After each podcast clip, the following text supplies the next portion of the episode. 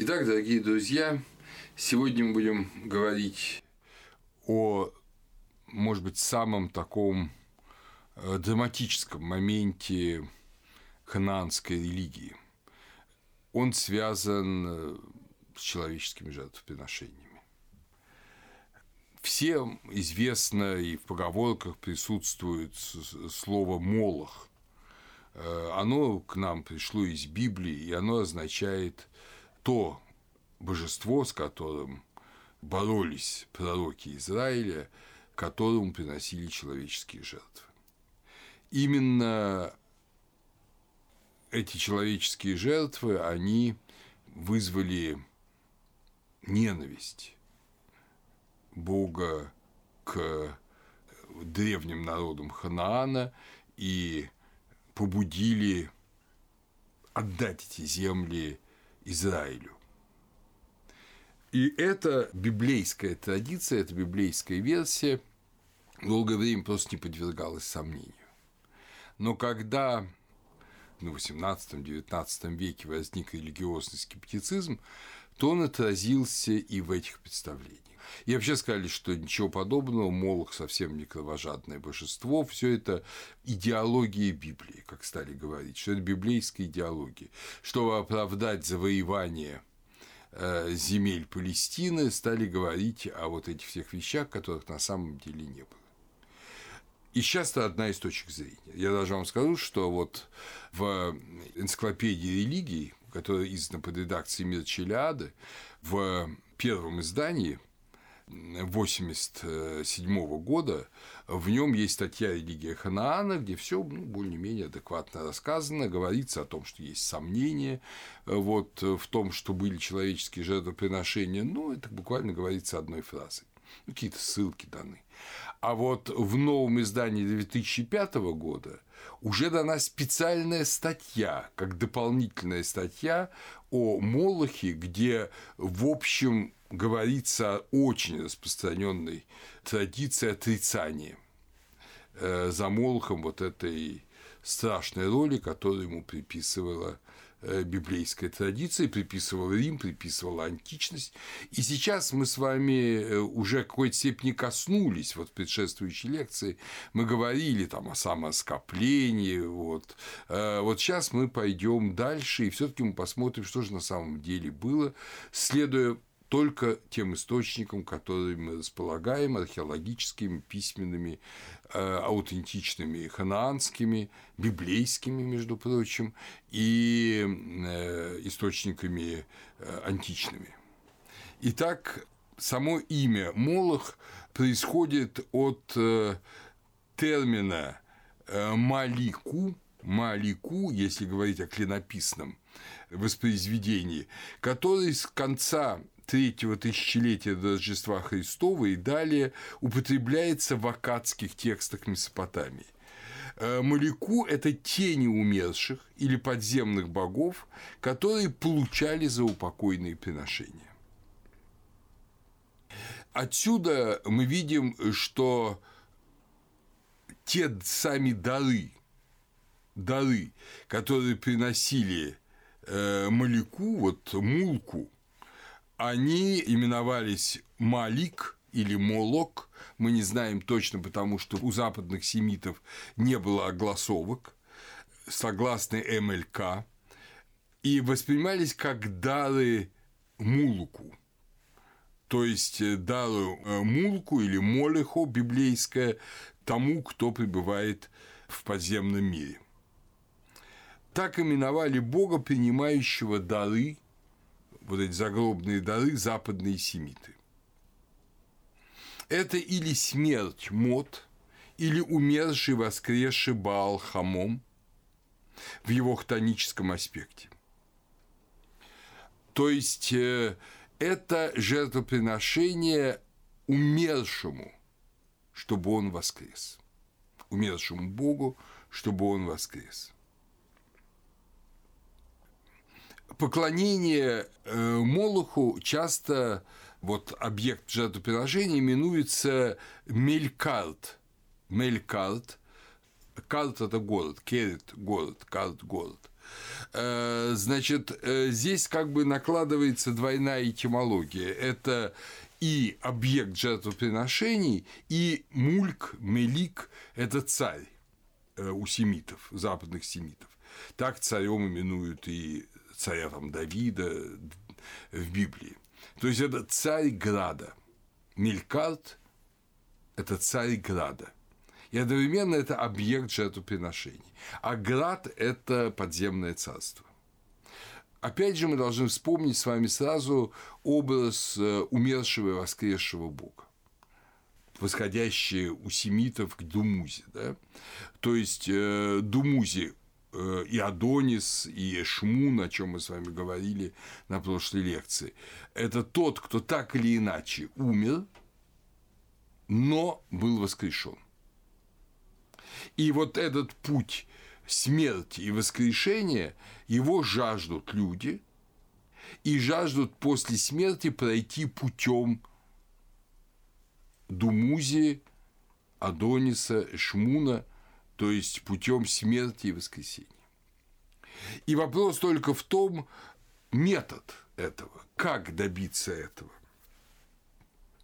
Мы знаем, что в самой Месопотамии вот тождество с Думузи достигалось путем э, любых жертвоприношений, но желательно жертвоприношений ягнят и козлят, которые олицетворяли Думузи как скотовода.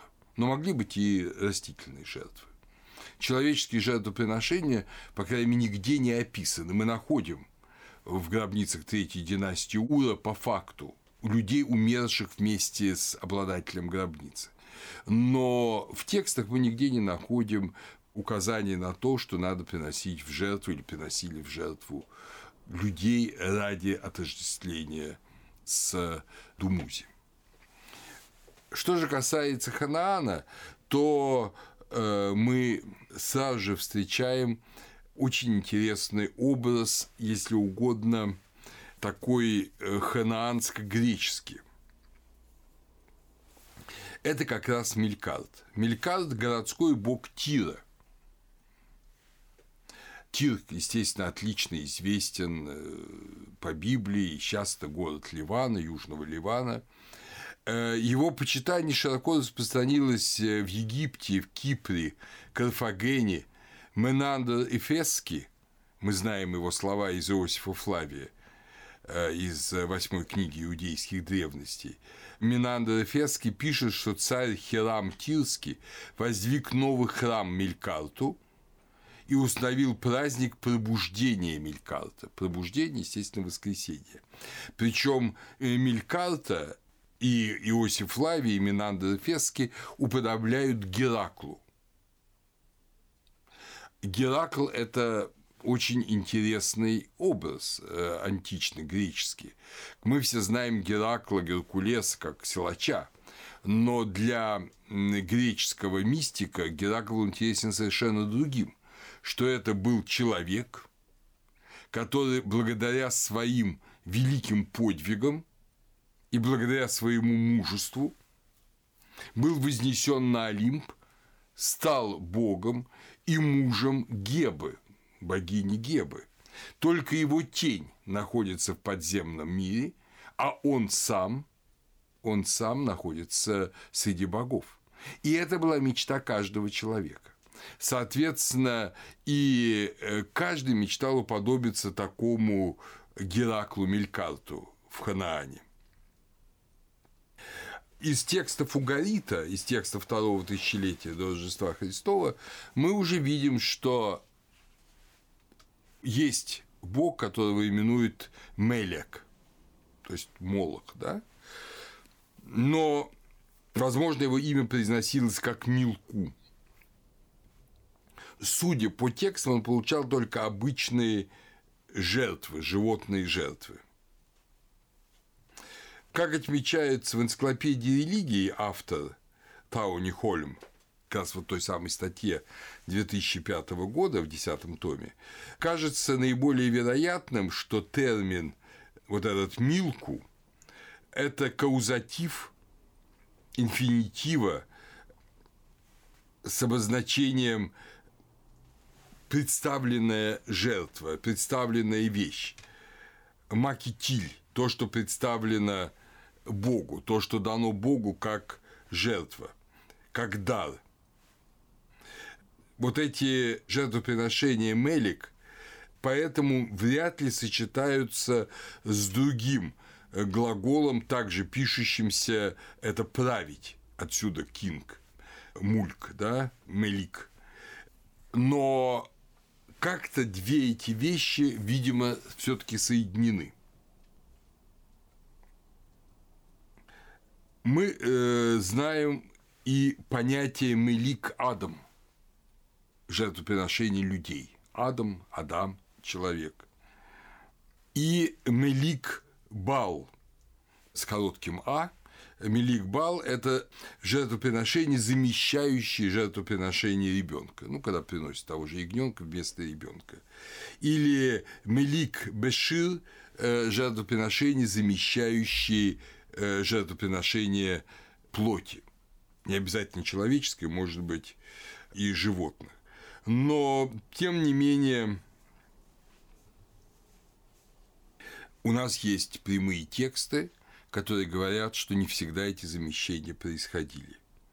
Например, еще не опубликованная стела базальтовая из Инчерли из э, юго-восточной Турции, найденная в 1993 году, написанная на стандартном финикийском языке, относящаяся от стела относится к позднему восьмому веку до Рождества Христова, она говорит о жертвоприношении Мелик, вот это жертвоприношение э, перворожденных сыновей, которые совершены вместе с жертвоприношениями овнов и коней. Об этом говорится в статье э, Бруса Цукермана и Стефана Кауфмана первые исследования, первые шаги по дешифровке вот этой стелы из э, Инчерли. Очень характерно, э, это, если говорить об этой дискуссии, это статья такого Шенка, которая опубликована в журнале библейской археологии «Who or what was Molech?» New Phoenician inscription may hold an answer. То есть, кто или что это Молох. Новая финикийская надпись может дать ответ. Вот об этом тоже говорится. То есть ученые продолжают спорить. В доеврейских слоях Ханаана, то есть как раз вот в тех самых э, слоях, которые отражают археологию и жизнь э, земли обетованной до прихода народа израильского, находят следы человеческих жертвоприношений. Например, в 1955 году при строительстве аэродрома в Аммане, столице Иордании, найден храм XIII века до Рождества Христова. Раскопки 1966-67 годов обнаружили массу человеческих костей от только что убитых людей. Это, безусловно, не сражение, не битва, это убийство. То есть это заклание людей – при этом найдены жертвенные ножи и другое оружие, которым э, этих людей убивали. Об этом статья Хеннесси, храм XIII века Рождества Христова, человеческие жертвоприношения в Амане, студия Фоникия, третий том, Лувен, 1985 год. В Таанане Зелен – нашел у вырубленного в скале алтаря 20 больших кувшинов, горло которых закрыто другим кувшином или глиняной тарелкой. Просеянная земля и скелеты младенцев от новорожденных до двух лет являлись содержанием этих 20 кувшинов. Подобную находку сделал Макалистер в Гезере. В Танаане у ворот крепости захоронен мальчик под плитой того же материала, что и стены. В Мегидо, Гезере, да, замурована в стену женщина с ребенком. То есть мы видим, что практика человеческих э, жертвоприношений существовала. Это археологический факт. Филон Библский в цитировании Евсевия Кисарийского «Евангельские приуготовления» пишет, «Среди древних бытовал обычай, что в случае великой опасности правители города или народа, дабы предотвратить всеобщее разорение, должны отдать на убиение любимейшего из своих детей в качестве выкупа мстительным демонам.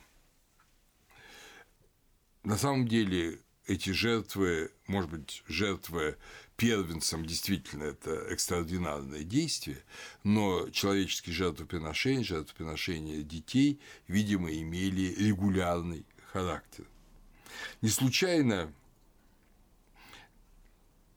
в Пятикнижии Моисеевом, в книге Левит 18.27 называются эти человеческие жертвоприношения и другие вещи, все эти мерзости делали люди сей земли, что пред вами, и осквернилась земля.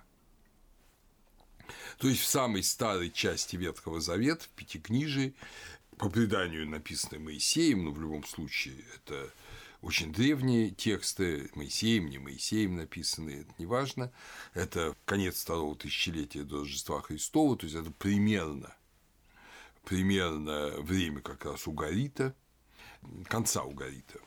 Так вот, там говорится, что люди этой земли делали эти мерзости. В «Премудрости Соломоновой», в общем-то, в тексте уже, безусловно, очень позднем, на греческом языке написанном, по некоторым представлениям, написанным уже после Рождества Христова даже – в любом случае тексте, безусловно, идеологическом, который должен, среди прочего, объяснить, там очень много уделяется в премудрости Соломоновой, вообще нечестью язычников, утверждению благочестия иудеев, там в частности говорится, почему Бог отдал эту землю еврейскому народу. Вот как говорится об этом в 12 главе премудрости Соломоновой. «Вознушавшись древними обитателями святой земли твоей, совершавшими ненавистные дела волхований и нечестивые жертвоприношения, и безжалостными убийствами детей на жертвенных пирах, пожиравшими внутренности человеческой плоти и крови в тайных собраниях, и родителями, убивавшими беспомощные души, ты восхотел погубить их руками отцов наших. То есть, вознушавшись вот этими отвратительными жертвоприношениями, пожиранием человеческой плоти, ты восхотел их э, погубить, и поэтому отдал эту землю нашим отцам. Говорит автор премудрости Соломона. Безусловно, это не Соломон, это, конечно, приписанный текст, это ясно, по тысяче причин. Поэтому это дефтероканоническая книга. Но как идеологема это важная позиция. Значит, евреи, скажем, в эпохе второго храма, они твердо верили, что землю отдали их предкам Палестины, потому что коренное население этой земли было крайне нечестиво и совершало в первую очередь человеческие жертвоприношения, убийство детей и пожирание их плоти. Но э, намного больше в Ветхом Завете свидетельств того, что сами иудеи делали регулярно то же самое хотя это было запрещено законом, и ничто так не каралось Богом, как человеческие жертвоприношения. Но, тем не менее, они совершались и совершались регулярно. И в Библии мы это встречаем постоянно. Вот в книге Судей, то есть тоже достаточно древний текст, да, описывающий по ряду причин мы считаем, что текст древний, потому что в нем нет идеологии царства – в нем говорится о том, что э, люди жили, не имея царя, и делали то, что э, считали справедливым. То есть э, царственность не считается великим благом. Это явно текст не второго храма, а более ранний. Вот. В нем говорится, что некий Иефай Голодитянин, то есть судья Израилев, принес в жертву свою дочь по обету в Массифе, после победы над аммонитянами. Это 11 глава книги Судей, 34-40 стихи. То есть э, совершенно нормально, не как некое осуждение, а просто как факт, трагический факт, потому что потом эту девушку оплакивали ее подруги, и вообще эта традиция оплакивания вот этой молодой девицы, дочери Ефая, она вошла в израильскую традицию, но он ее принес, потому что дал обед, что первое, что выйдет из ворот города, когда он вернется с победой, он принесет жертву, а вышла его собственная дочь его поздравлять. Вот, значит, такое было возможно – событие произошло в XI-XII веках до Рождества Христова. То есть, опять же, вот этой, на этой грани, когда народы моря, как я уже рассказывал, вторглись э, в Малую Азию. В дни Ахава, царя Израильского, а это уже просто 873-852 годы до Рождества Христова, был возобновлен Иерихон. Я напомню, что когда Иисус Новин взял Иерихон, помните, рухнули его стены, когда при семикратном обхождении, семидневном обхождении, после этого были истреблены почти все жители этого города, Иисус Новин поклялся и сказал, это шестая глава книги Иисуса Новина, «Проклят перед Господом тот, кто восстановит и построит город сей Иерихон, на первенце своем он положит основание его, и на младшем своем поставит врата его. То есть, вы видите, он говорит о том, что только вот таким страшным образом, только э, принеся в жертву собственных детей, можно воздвигнуть снова этот город. А просто вот так его возобновить невозможно. Вот таково проклятие. И что же? В дни Ахава, царя Израильского, Ахиил Вифлеянин, то есть тоже иудей из Вифлеема, построил Иерихон, на первенце своем Авераме он положил основание его, и на младшем своем сыне Сыгубе поставил ворота его по слову Господа, которое он изрек через Иисуса, сына Навина. Повествуется в третьей книге царств, 16 главе. То есть вы видите, что эта практика существовала. В самом Иерусалиме была жертвенная площадка, семиты называли ее Тафет, всюду. Все и финикийцы, и жители Карфагена, и жители э, Иудеи, евреи называли ее Тафет. В Иерусалиме вне стен к востоку от города находилась э, эта площадка, и на ней совершали э, вот эти страшные жертвоприношения. Об этом говорит пророк Иеремия в седьмой главе. «Сыновья Иуды, есть иудеи по определению. «Сыновья Иуды делают злое пред очами моими, — говорит Господь, — поставили мерзости свои в доме, над которым наречено мое имя, то есть в храме, чтобы осквернить его, и устроили высоты Тафета в долине сыновей Эномовых, чтобы сожигать сыновей своих и дочерей своих в огне, чего я не повелевал и что мне на сердце не приходило. Зато вот приходят дни, говорит Господь, когда не будут более называть место сие Тафетом, то есть жертвенной площадкой, и долиною сынов Иномовых, но долиной убийства. И в Тафете будут хоронить по недостатку места. То есть это будет кладбище. Опять же, царь Иосия, праведный царь, который желал покончить с этими ужасными обычаями, Израиля, богоизбранного народа, как говорится в четвертой книге царств, осквернил Тафет, что на долине сыновей Энома, чтобы никто не проводил сына своего и дочери своей через огонь Молоху. Мы видим, что это распространенная практика была. Провести через огонь, безусловно, принести в жертву Молоху. Так говорится в Библии. есть еще целый ряд свидетельств пророческих, даже кое-что мы еще упомянем в другом контексте. Страшно сказать, но это была норма в Израиле.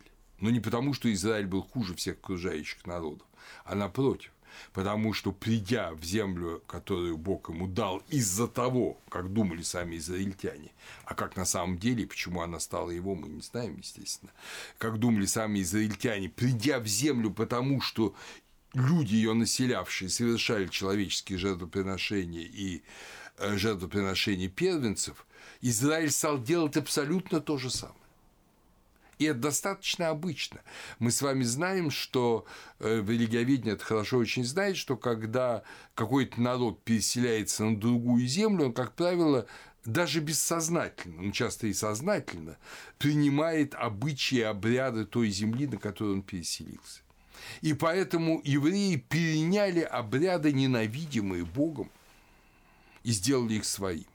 И борьба с этими страшными обрядами была делом отдельных благочестивых царей и делом пророков, но не делом общества. Большая часть общества совершала эти обычаи регулярно.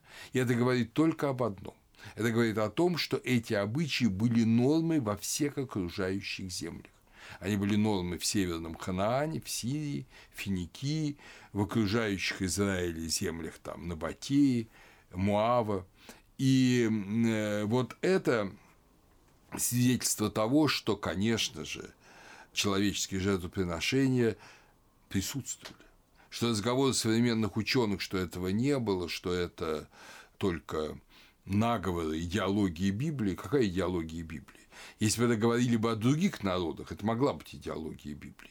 Но если это говорится о самом израильском народе, пророками, если об этом говорится в летописях израильских царей, как дело благочестия прекратить жертвоприношение, что сделал царь Иосия, если об этом, если об этом свидетельствуют археологические данные одновременно до еврейских слоев Палестины – и даже надписи, как вот мы только что вам них говорили, то это говорит о том, что это была распространенная обычная практика. Распространенная обычная практика жертвоприношения тому божеству, которое Библия называет Молохом и которое э, в Тире называют Мелькартом, и мы видим, что это попытка достичь вот этого обожения, возрождения, э, но достичь какой ценой? Достичь ценой как бы жертвоприношения себя. Опять же, на прошлой лекции мы уже говорили о том, что это жертвоприношение себя выражалось в странных обычаях, да, когда приносили в жертву волосы, приносили в жертву девственность, да, скопляли себя, то есть приносили в жертву свою потенцию к продолжению рода. Да, вот Галы, помните, мы читали эти тексты о сирийской богине. Э, но вот это все были некоторые паллиативы, а вот настоящее жертвоприношение – это жертвоприношение ребенка, потому что ребенок это ты сам, это первенец. Не просто какого-то отловить ребенка и принести в жертву, это тоже, к сожалению, делалось. Но именно и постоянно подчеркивают, что речь идет о своих детях, о первенцах. Вообще о своих детях, о дочерях и сыновьях. Их приносят в жертву, и вы помните, что э, в Ветхом Завете прямо говорится о том, что все первенцы должны быть посвящены Богу, но за них надо дать выкуп. Их не приносят в жертву, за них надо Богу дать выкуп. Это о чем говорит? О том, что вне традиции Библии вместо выкупа приносили настоящие жертвы. Так что это была традиция всего Ханаана, который следовал и народ Израиля. И из повествования о народе Израиля мы об этом знаем наиболее хорошо. Конечно, потом идеологически это все обосновывалось иначе, вот как мы видели в «Премудрости Соломоновой», но что толку? Э, в некотором смысле, опять же, рефлексируя над своей собственной историей, еврейский народ говорил, что он был угнан в плен, он лишен своей земли, именно потому, что он совершал вот это нечестивое служение. Не просто служение богам под другими именами, не просто даже служение другим богам, не только потому, что он пек пирожки там Астарты и плакал по Тамузу, это еще полбеды, а то, что он приводил своих дочерей и сыновей через огонь. О том, что жертвоприношение вообще человека было практически нормой, об этом, например, повествуется греческими авторами, когда рассказывается о том, как Александр Македонский штурмовал, осаждал и штурмовал Тир, который хранил верность персидскому царю. Говорится о том, что тиряне – разрубали на куски пленных солдат и бросали их в море, тем самым демонстрируя полную преданность Богу. В Карфагене Тафет имеет 6 тысяч квадратных метров есть это огромная площадка. И раскопки на Тафете Карфагена обнаружили тысячи урн с кремированными телами птиц, животных и младенцев человеческих. Тафет использовался постоянно с примерно 750 года до Рождества Христова и вплоть до завоевания Карфагена римлянами в 146 году до Рождества Христова. Многие урны с остатками кремированных животных и детей под стелами с изображениями Танит и Ваал Хамона. В случае опасности при штурме, последнем штурме Карфагена приносили целые гекатомбы жертв из детей знатных фамилий. Это заставило двух ученых Стегера и Вольфа написать специальную статью в журнале библейской археологии, 10 э, том, январь-февраль 1984 года, Child Sacrifice in Carthage – Religious Right or Population Control. Модная тогда тема, то есть детские жертвоприношения в Карфагене, религиозные обычаи или контроль над рождаемостью. Понятно, что авторы предполагают, что это вполне может быть контроль над рождаемостью, безусловно, это полная глупость. Никакого контроля над рождаемостью не было, это было нормальное, если так можно сказать, нормальное жертвоприношение первенцев, чтобы выкупить самого себя. Вот в этом и есть самое великое преступление – жертвоприношение другого для выкупа себя. Это максимальное проявление эгоизма. Если максимальное проявление богоподобия – это жертва собой для выкупа других, и это во все века почитается и в светской, и в религиозной культуре, ну, воинский подвиг, да, вот встать в пролом стены, спасти с собой город, и в религиозном смысле, конечно, это в христианстве это самопожертвование Иисуса Христа, да? Разве не мог я призвать, умолить Отца моего дать мне 10 легионов ангелов? Ну как тогда произойдет все, что должно произойти? То есть как люди освободятся от последствий первородного греха? Если я не погибну, говорит Христос. То есть он идет сознательно о самопожертвовании. Вот это величайшая положительная жертва, а величайшая отрицательная жертва – это когда ради собственного спасения человек жертвует другим – и уж, конечно, совершенно зверская форма, когда жертвует собственным ребенком.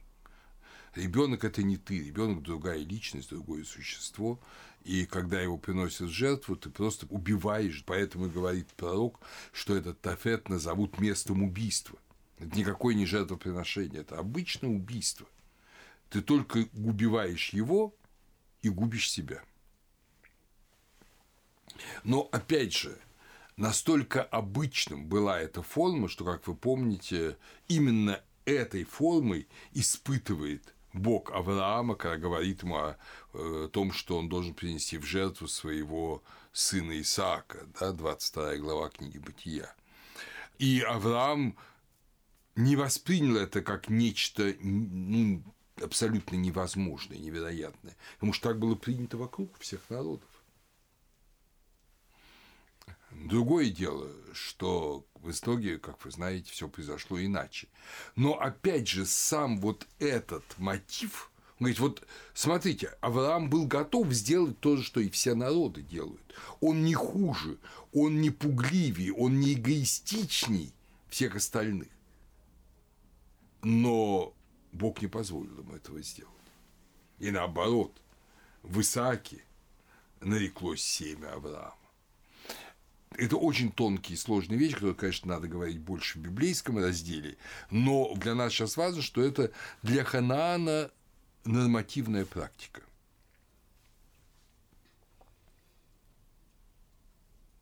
Археологические данные показывают, что стелы благодарения ставились обычно на кремированных телах детей.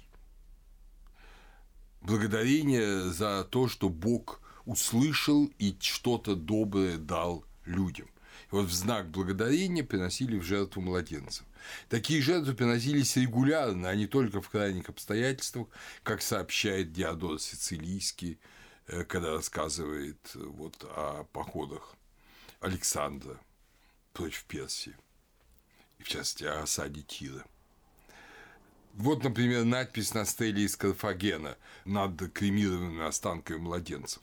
Мы не знаем, это младенцы их или не их, это там не написано. Но вот над этими кремированными останками младенцев написано «Госпоже Танит, лику Ваала и Господу Баалу Хаммону, посвятила Маото Баал, супруга Абдамелькарта, сына Баал Ханно, сына Бодаштарта, ибо услышал он голос его и благословил его. То есть супруга Маото Баал, супруга Абдемелькарта, благодарит за то, что голос ее мужа был услышан. У пророка Михея, в шестой главе пророка Михея, прямо говорится, в чем смысл этих человеческих жертвоприношений. Говорится э, в такой, я бы сказал, сардонической, ужасной, но в то же время иронической форме. Можно ли угодить Господу тысячами овнов и неисчетными потоками елея? Разве дам ему первенца моего за преступление мое и плод чрева моего за грех души моей? Ну вот, совершенно ясное указание. То есть за грехи свои ты приносишь жертву своих детей. Да, у многих народов есть убеждение, у многих религий есть убеждение, что за грехи родителей страдают дети. Но как бы это происходит по воле Божьей.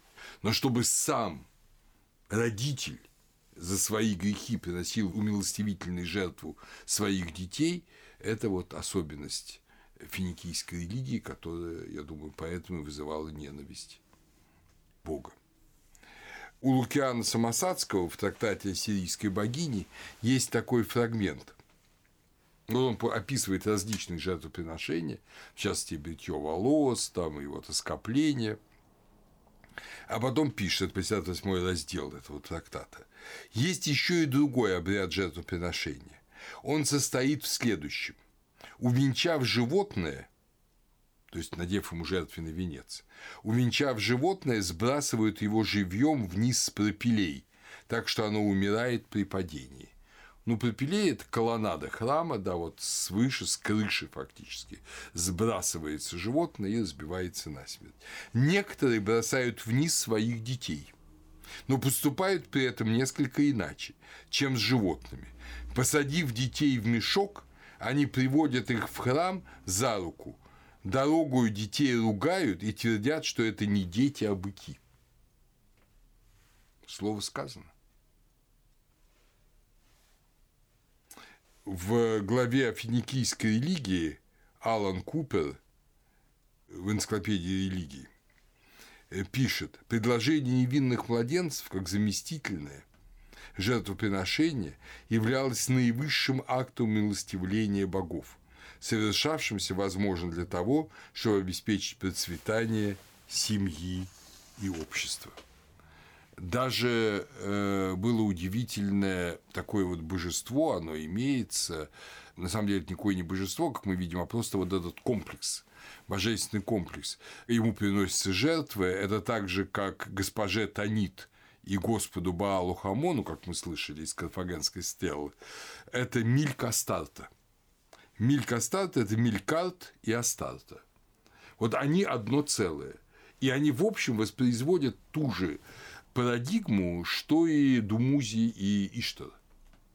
Вот им вместе приносятся жертвы. Но это жертвы именно, которые должны обеспечить мужу Иштар, уже обоженному, да, в священном браке, возрождение после смерти. Таким образом, вот как мы заканчиваем вот разговор о Молохе, ну, совершенно очевидно, что это, это реальность. В описании пунических войн Титом Ливием говорится о том, что в Карфагене детей, вот маленьких детей, их просто в пустое чрево Молоха помещали, они там сгорали. Там разжигался огонь. Или клали, их клали на руки медного идола Молоха, в котором был зажжен огонь, и тоже, естественно, они сгорали. Ну, такие жуткие вещи. Все это в некотором роде описано в Саламбо, да, Флобером. Но по античным источникам. Теперь у нас огромное количество археологических источников XX века. Однако перейдем теперь к представлениям о мире мертвых и о захоронениях. Могилу именовали домом вечности, так же как в Египте. Вообще египетская традиция была сильна в Ханаане. Ханаан значительную часть времени был владением, таким форпостом Египта. И поэтому многие египетские обычаи были взяты. Но, безусловно, ничего подобного этим человеческим жертвоприношениям в Египте не было. И ясно, что на э, финикийцев, на жителей Ханаана, ну, это речь о втором тысячелетии, видимо, смотрели как на диких варваров египтяне. Было представление, что умершие пируют с Хададом. Быть похороненным в гробнице – это обрести место среди рифаимов – Рифаимы – это, они упоминаются и в Библии, это прославленные умершие. Это умершие, достигшие вот, э, вот этого вечного блаженства. Использовалось для самих умерших. Если жертвы сжигались, то для самих умерших использовалось труп положения, использовались декоративные ковчеги, скальные э, гробницы.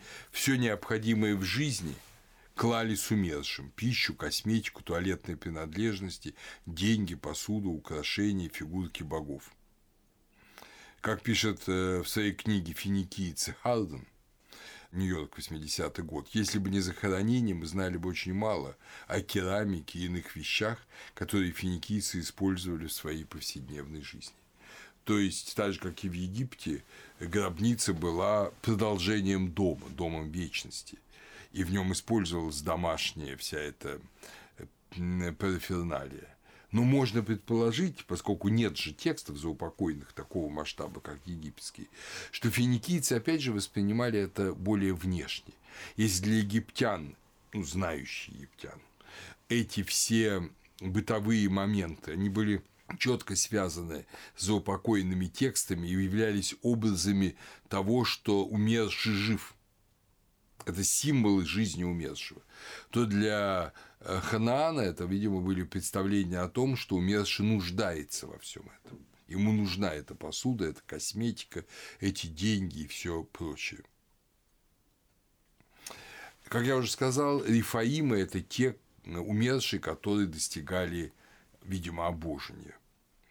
В Ливии, опять же, Ливия, вы помните, это культурная зона Карфагена – в Ливии э, стела первого века после Рождества Христова, посвященная божественному Рифаиму. Даже в Греции, в Пирее, то есть в аванпорте Афин, где жили, конечно, финикийские купцы, есть надпись, упоминающая сидонский и вообще финикийский праздник Марзих, праздник поминовения усопших, когда живые и умершие соединялись вместе – это оргия, на которой люди напивались, э, наедались, и вот в этом состоянии сильного алкогольного опьянения им казалось, или если угодно, это было, что грань между миром мертвых и миром живых исчезает, и умершие предки входят в их мир, как рифаимы или как Ильним, божественные духи вот как места священные, почитались различные формы. Это были дикие природные места, горы, реки, рощи. У пророка Исаия, вот я вам обещал еще свидетельство пророческое в 57 главе, это, естественно, так называемый третий Исаия, если угодно, по научной библейской хронологии, но тем не менее это пророческий текст, присутствующий в Библии. Разжигаемые похотью к идолам, под каждым ветвистым деревом, заколающий детей при ручьях между расселенными скал. Вот, собственно, мы видим, э, как себя вели сами израильтяне. Это осуждается. В гладких камнях ручьев доля твоя, Они, они жребии твои. Им ты делаешь возлияние и приносишь жертвы. Могу ли я быть доволен этим? На высокой и выдающейся горе ты ставишь ложе твое, и туда восходишь приносить жертву. Это говорит пророк Исаия о иудеях которые полностью переняли обычаи. То есть это поклонение на высоких горах, у ручьев, вот почитание этих горных камней, которые находятся в ручьях. И все это обогрено кровью детей, человеческими жертвами и так называемой храмовой проституции. Об этом тоже очень много, но она есть в Месопотамии, но здесь она тоже очень распространена. То есть соединение со стартой, вот то, что обеспечивает, естественно, со жрицы Астарты, то, что обеспечивает э, единство божественного и человеческого, оно часто происходит в природном окружении. Не в храмах, э, как в Месопотамии, где, в общем, дикой природы как таковой практически не было. А в этом красивом природном ландшафте горной Палестины, Ливана и антиливана, и вот эти горы были сами образами божества. Горы – вершины, Бамах, которые в Месопотамии были искусственными, это зиккураты да, и на них совершался, вы помните, на вершине зиккурата совершался священный брак, да, в э, брачном покое. Вот здесь эти вершины были естественны, это были холмы, это были горы, и на них совершалось то же, что совершалось на э, зиккуратах, то есть священный брак и человеческие жертвоприношения. Вы помните, что вертикально стоящий камень и в Библии являлся образом пребывания Бога. И сам город Вифлеем происходит от слова «вифиль», «беф-иль», «дом Божий». И первоначально это камень, поставленный вертикально, который возливалось или масло, как э, в Библии, да, когда Иаков сражался с Богом, помните, поставил камень, который он положил себе в изголовье и возлил в него масло. Или это была реальная совершенно какая-то вершина, какое-то навершие. Филон Библовский передает по-гречески семитское слово «бетель» – «дом Божий», и пишет, что вот это была распространенная практика. Это Вифили Машебах, еще другое их название. Он передает их словами «бетило», «бетилос», «бетилион», но, естественно, это слово «вифиль». И объясняет это лити эмпсихи, одушевленные камни. То есть э, вот этот вертикально поставленный камень, на который возливалось масло и кровь, э, жертвенная кровь, это был одушевленный камень. Это был не только дом Божий, но это было место пребывания божества. То есть было святое место. Арабы именем Нусп именовали вертикально поставленный в святом месте камень, время от времени обливаемый жертвенной кровью. Но где-то сама гора являлась такой высотой, таким огромным вифилем. Например, это была гора Кормил. Гора Кормил отлично известная нам из Библии и в первую очередь известная тем, что на ней, как написано в исторических книгах Израиля, э, пророк Илья посрамил постыдных жрецов Вааловых которые действительно там совершали регулярные жертвоприношения. Он их посрамил, их жертвоприношение удалось, его получилось, потом он их убил. Но кормил это мрачная такая гора, в то время поросшая густыми лесами, с расщелинами. На горе Кормил жили люди, начиная с неандертальцев, там есть неандертальские погребения. И вот на вершине этой горы Кормил, как пишет Тацит в своей истории, и будущий император Веспасиан приносил жертвы. И он э, пишет следующее. «Между Сирией и Иудеей есть место, где высится гора Кормил, и где чтут божество того же имени». Ну, Кормил – это Карм-Эль, да, Карм-Эль. Тут стоит его алтарь, тут возносят ему молитвы – но по заветам предков ему не строят храмов и не ставят изображений. Там только жертвенник и благочестие. И вот там как раз Веспасиану выпали благоприятные жертвы, которые говорили о том, что он станет императором Рима. Это первый тип святынь. Второй тип святынь – это храмы, да, подобные же храмы, вот в природном окружении это храм в Сидоне, храм Ишмуна в Сидоне на реке Асклепия, Нахар-эль-Авали, храм Адониса в горах над Бейрутом у источника Адониса, священная роща Ишмуна в Бейруте, в Берите. Астарте посвящено несколько рощ на Кипре, и вообще почиталось Ашера – это дерево или деревянный столб, украшенный лентами. Вот дерево, живое дерево или деревянный столб, украшенный лентами, это был образ Астарты и Наны. То есть, если образ э, мужского божества это был вертикально стоящий камень, то образ Астарты – это дерево. И вы знаете, что до сих пор, пройдя через тысячелетия, повсюду существует этот культ деревьев на Переднем Востоке, да и не только на Переднем Востоке. Существует даже у графинских народов, совершенно, я думаю, независимо от почитания Астарты, но это распространенная идея жизни, дерево как жизнь. И поэтому а во многих, например, местах Греции, даже в монастырях существуют такие священные деревья, старые маслины, старые мирты. Это все вот оттуда. Почему умерший воскресший Бог, Адонис и Шмун, почему вот эти дикие природные места? Потому что дикая природа – это образ жизни. Образ жизни самой по себе – образ жизни, который нескончаемо, который прекрасно. Это леса, это вода, это цветы. И вот э, в этих местах ставятся храмы, утверждающие победу жизни над смертью. Воскресенье над гибелью. Это очень тонко и глубоко чувствовали в Ханаане.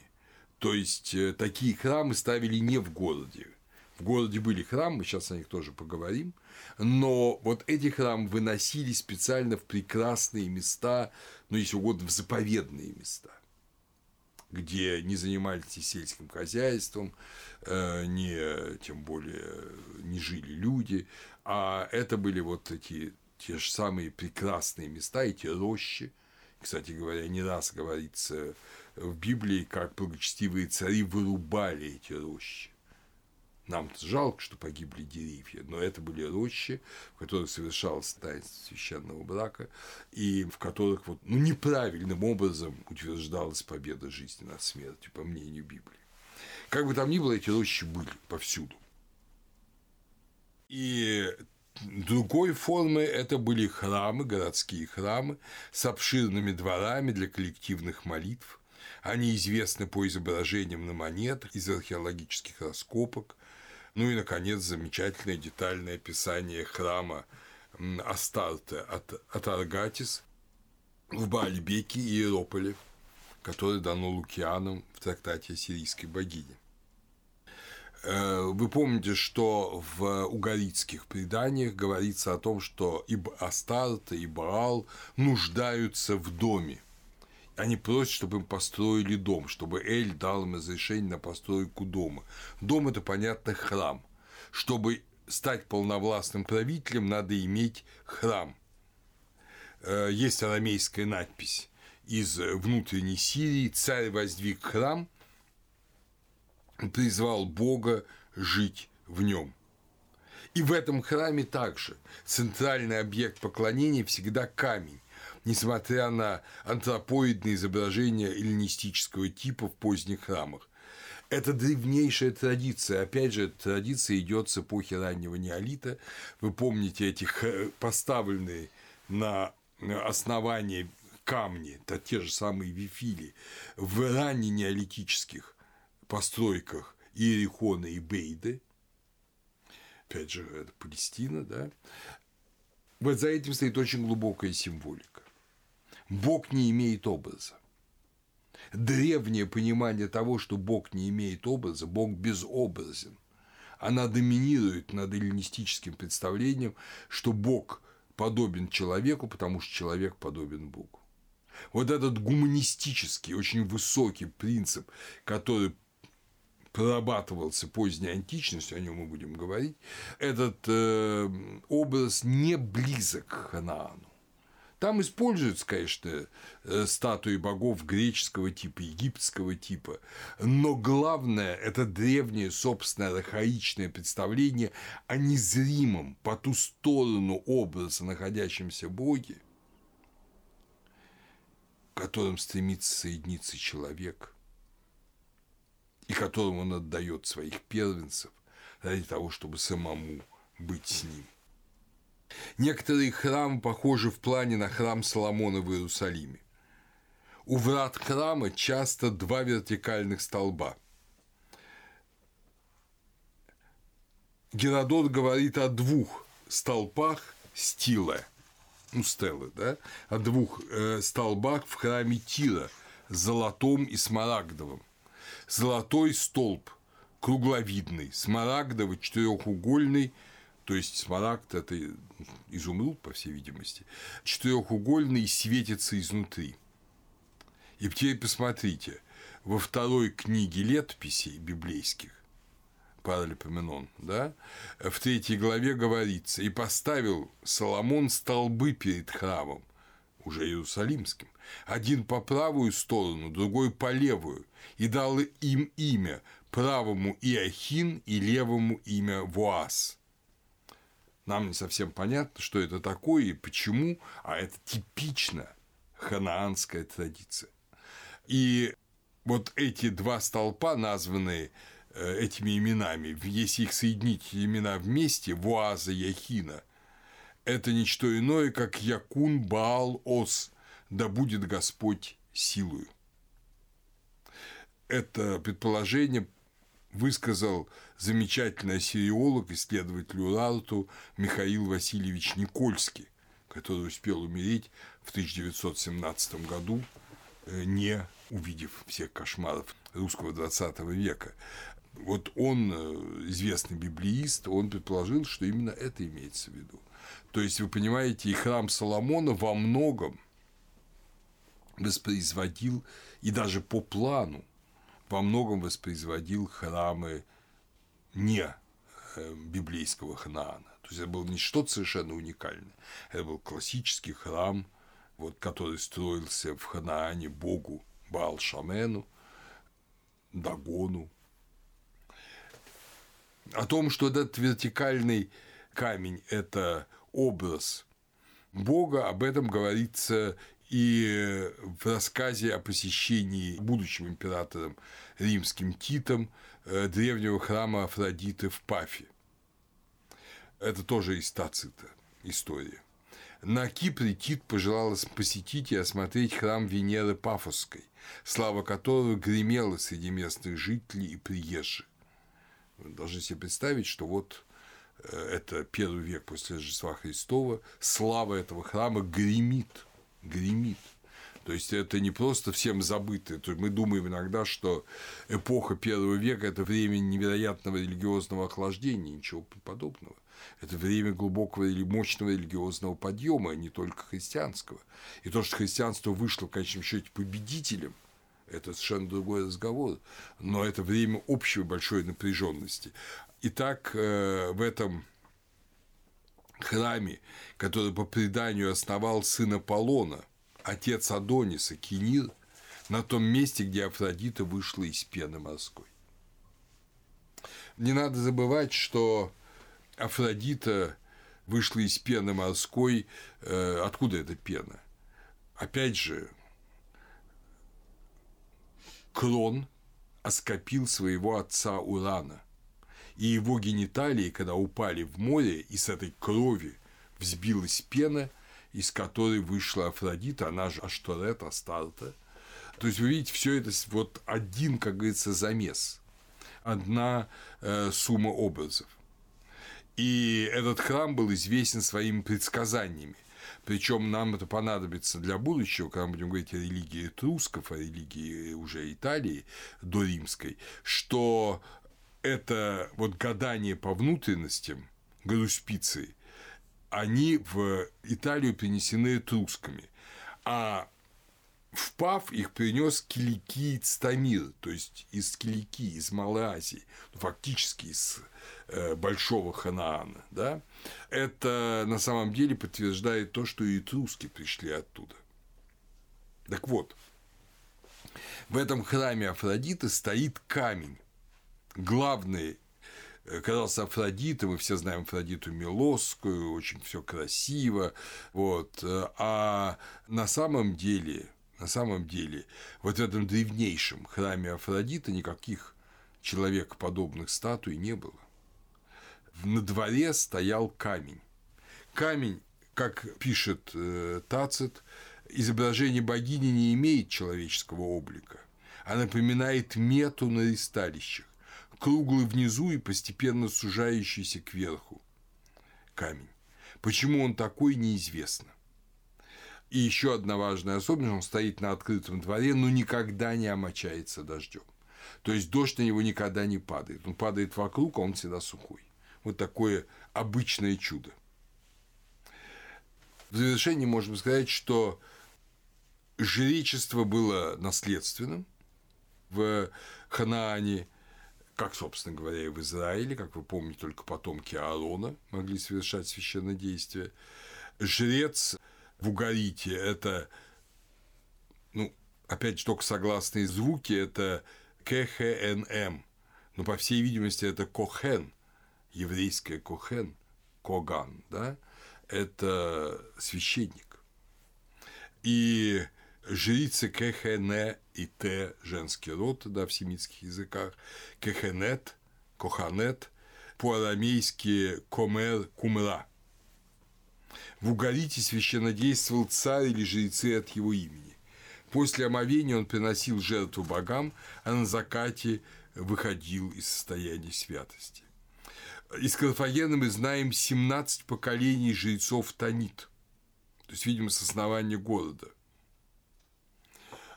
То есть, это было один род. Сохранились списки платы за жертвоприношение. И вот полное жертвоприношение, которое взималось наибольшая плата, оно называется просто полное жертвоприношение. Это жертвоприношение, видимо, человеческое. А заместительные жертвы – это жертвоприношение животными и растениями. И вот в Карфагене и во французском Марселе, который тоже был когда-то карфагенской колонией, там вот сохранились эти списки тарифов за жертвоприношения, которые люди выплачивали жрецам. В угарите жертвоприношения обозначались словом «дебах», что соответствует библейскому «зебах». Кроме того, использовались слова «шалом», «калил» и «шареп», соответствующие «шаламим» библейскому мирной жертвы, «калил» – вот это полное жертвоприношение, и «шали» – подношение Богу. То, что полное жертвоприношение – это когда сжигается жертва целиком – для библейского жертвоприношения жертвоприношение животного, когда ничего не естся, когда жертва частично естся, она целиком сжигается. Жертва за грех, например. Вот. Но вот э, в Ханаане это понималось иначе. Заместительная жертва в Ханаане называлась в Карфагене Шелем Калил – в недавно найденном угаритском тексте говорится, что Анат пожирает плоть своего брата. Кто это, Баал, мы не знаем. То есть, оказывается, в этой мистерии, которая в Месопотамии не имеет крайних форм, здесь возможно пожирание плоти. Потом это нам понадобится э, в дионисийских мистериях. Анат, то есть женщина, пожирает плоть своего брата.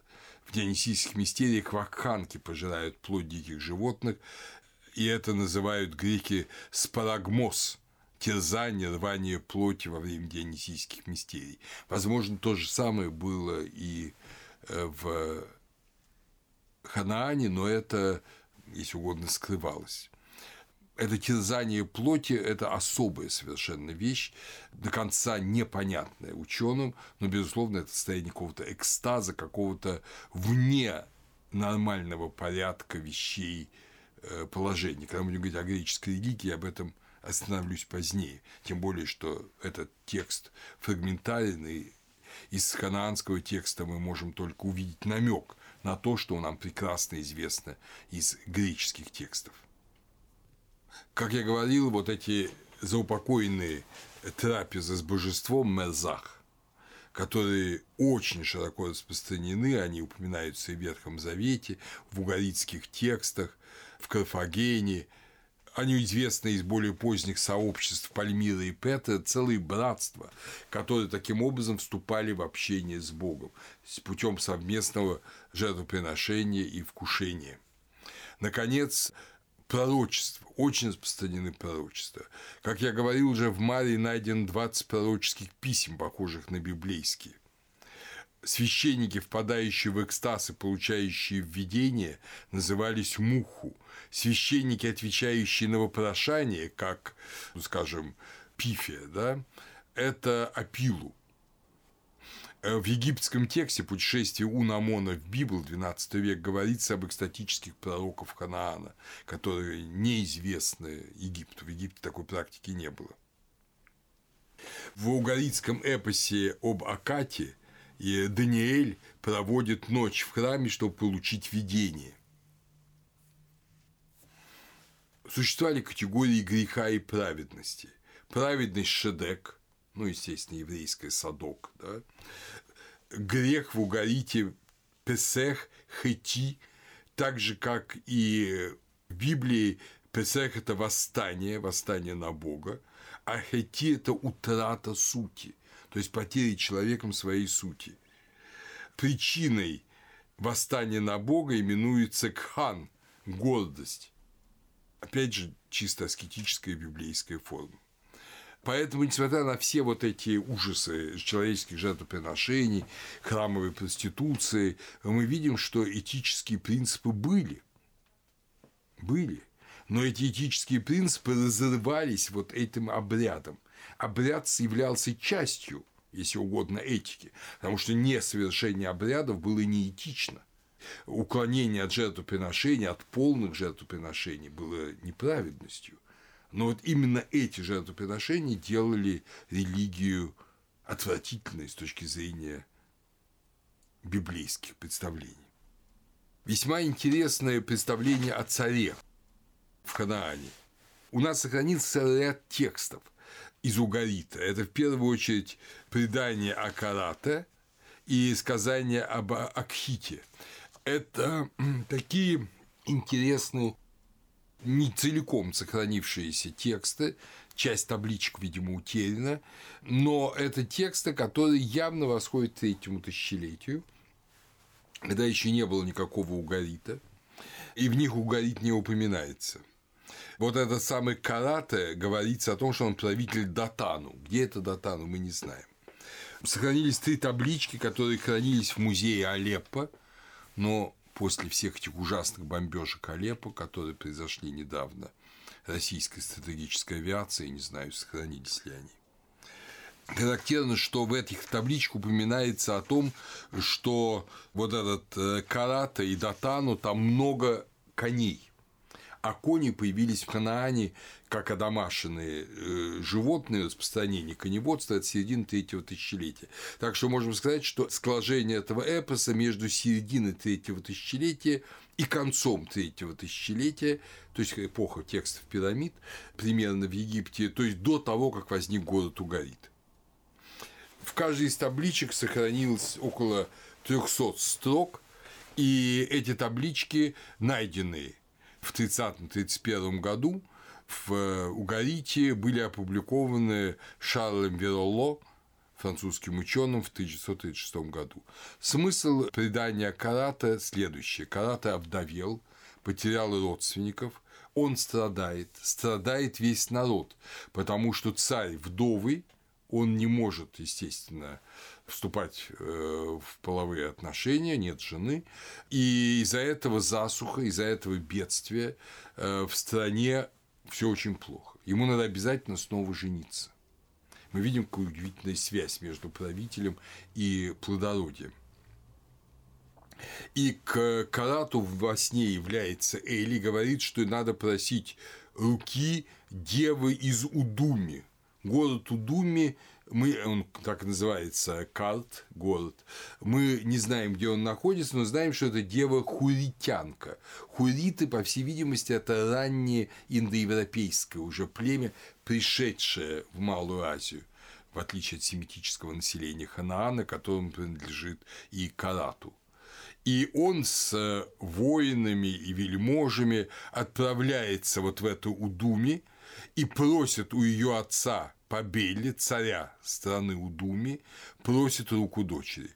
Он получает свою дочь, обещает принести благодарственные жертвы Асират, Астарте, за это, ну, она покровительница брака, за этот благополучный брак, но забывает, естественно, об этих жертвах, об этом, собственно говоря, и вся фабула, и богиня насылает на него смертельную болезнь, дети оплакивают умирающего отца – уже, видимо, борется за то, кому быть царем после него, но Илу создает из глины целительницу, и она прогоняет смерть, Мота, и исцеляет Карату.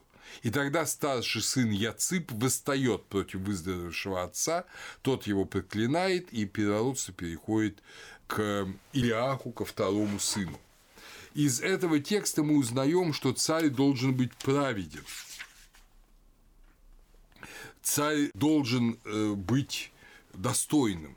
Особенно это ясно и подробно говорится в следующем предании, в предании о Акхите. Но о э, царе Керите важно то, что он именуется по египетской традиции сыном Эля.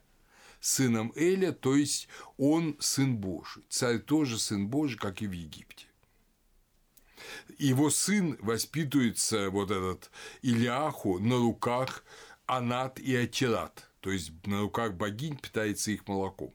Опять же, этот образ э, божественности царского рода. И интересно, что в царском городце Угарита есть находка э, спинки видимо, царского ложа, царской кровати из слоновой кости, на котором изображено, как э, богиня Аната Атират держит на руках младенца. В месяце Тишри царь участвует в церемонии хилеопомазания.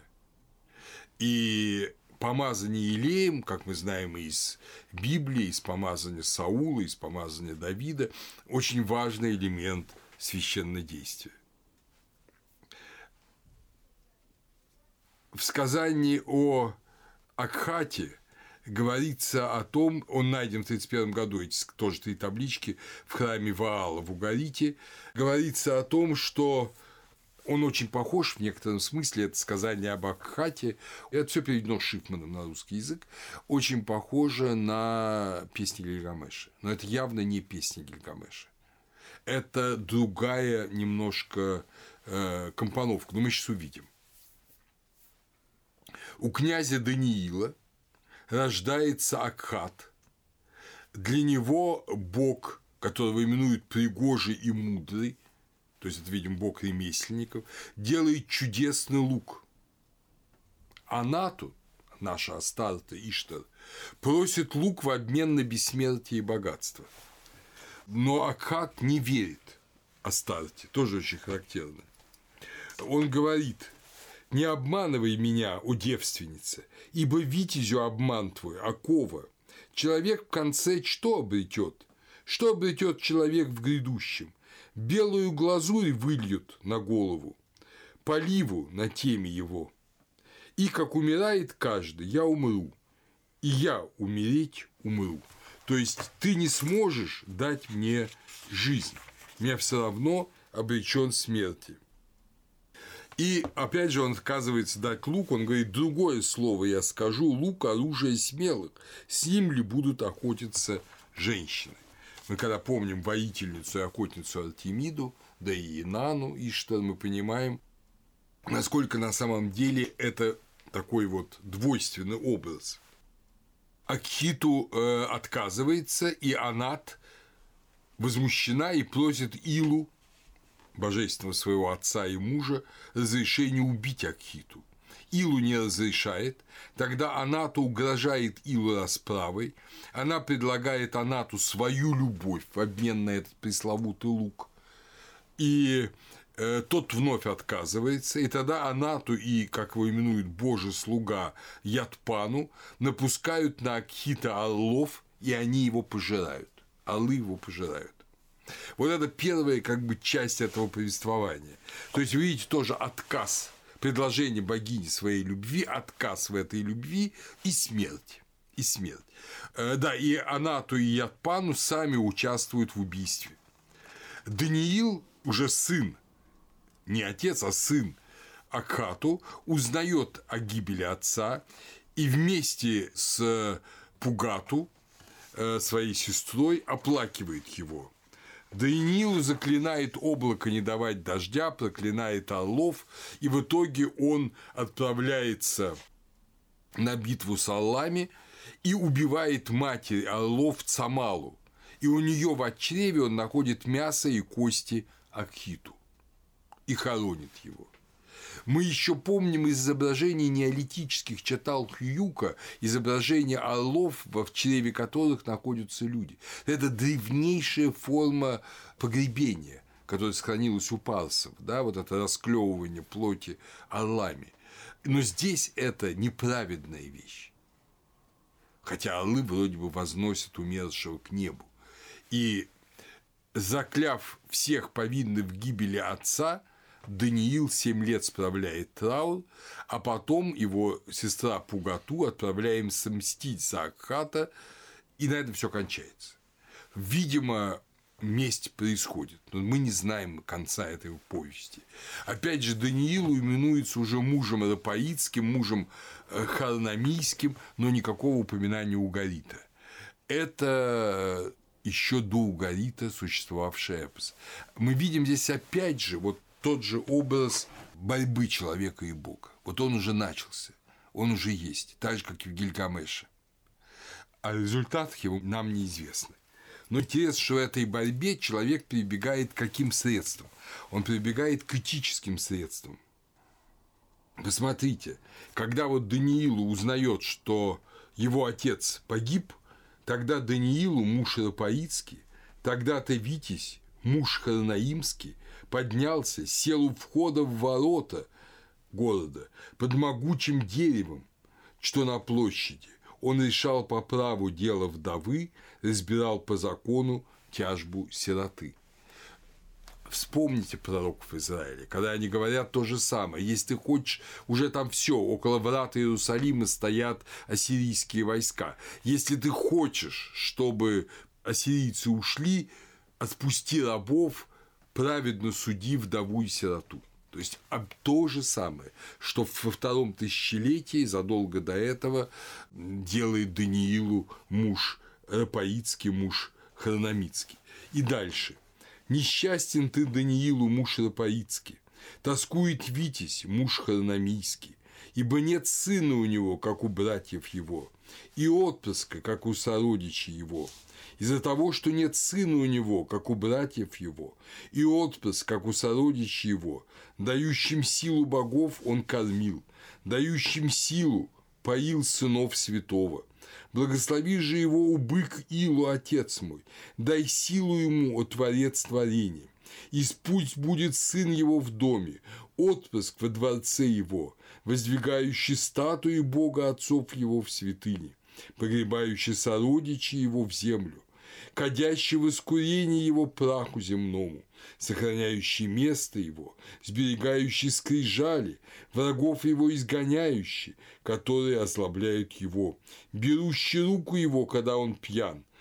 Не удивляйтесь, речь идет о этом самом традиции вот этого поминального обряда, когда надо напиваться, и когда сын должен выносить пьяного отца, который в это время, выпив лишнего или не лишнего, общается с богами. Укрывающий его, когда он насыщается вином, дающий ему кусок его в доме Балу и долю его в доме Илу, покрывающий крышу его, когда она загрязняется, стирающий одежду его, когда она пачкается. То есть мы видим здесь два аспекта. С одной стороны, сам царь должен судить, а потомок, сын, должен быть верным сыном, который заботится о своем отце во всех проявлениях его жизни, когда отец становится старым. Э, вот эти этические отношения, они были в Ханаане с глубочайшей древности. Но они были на фоне совершенно невозможных обрядов.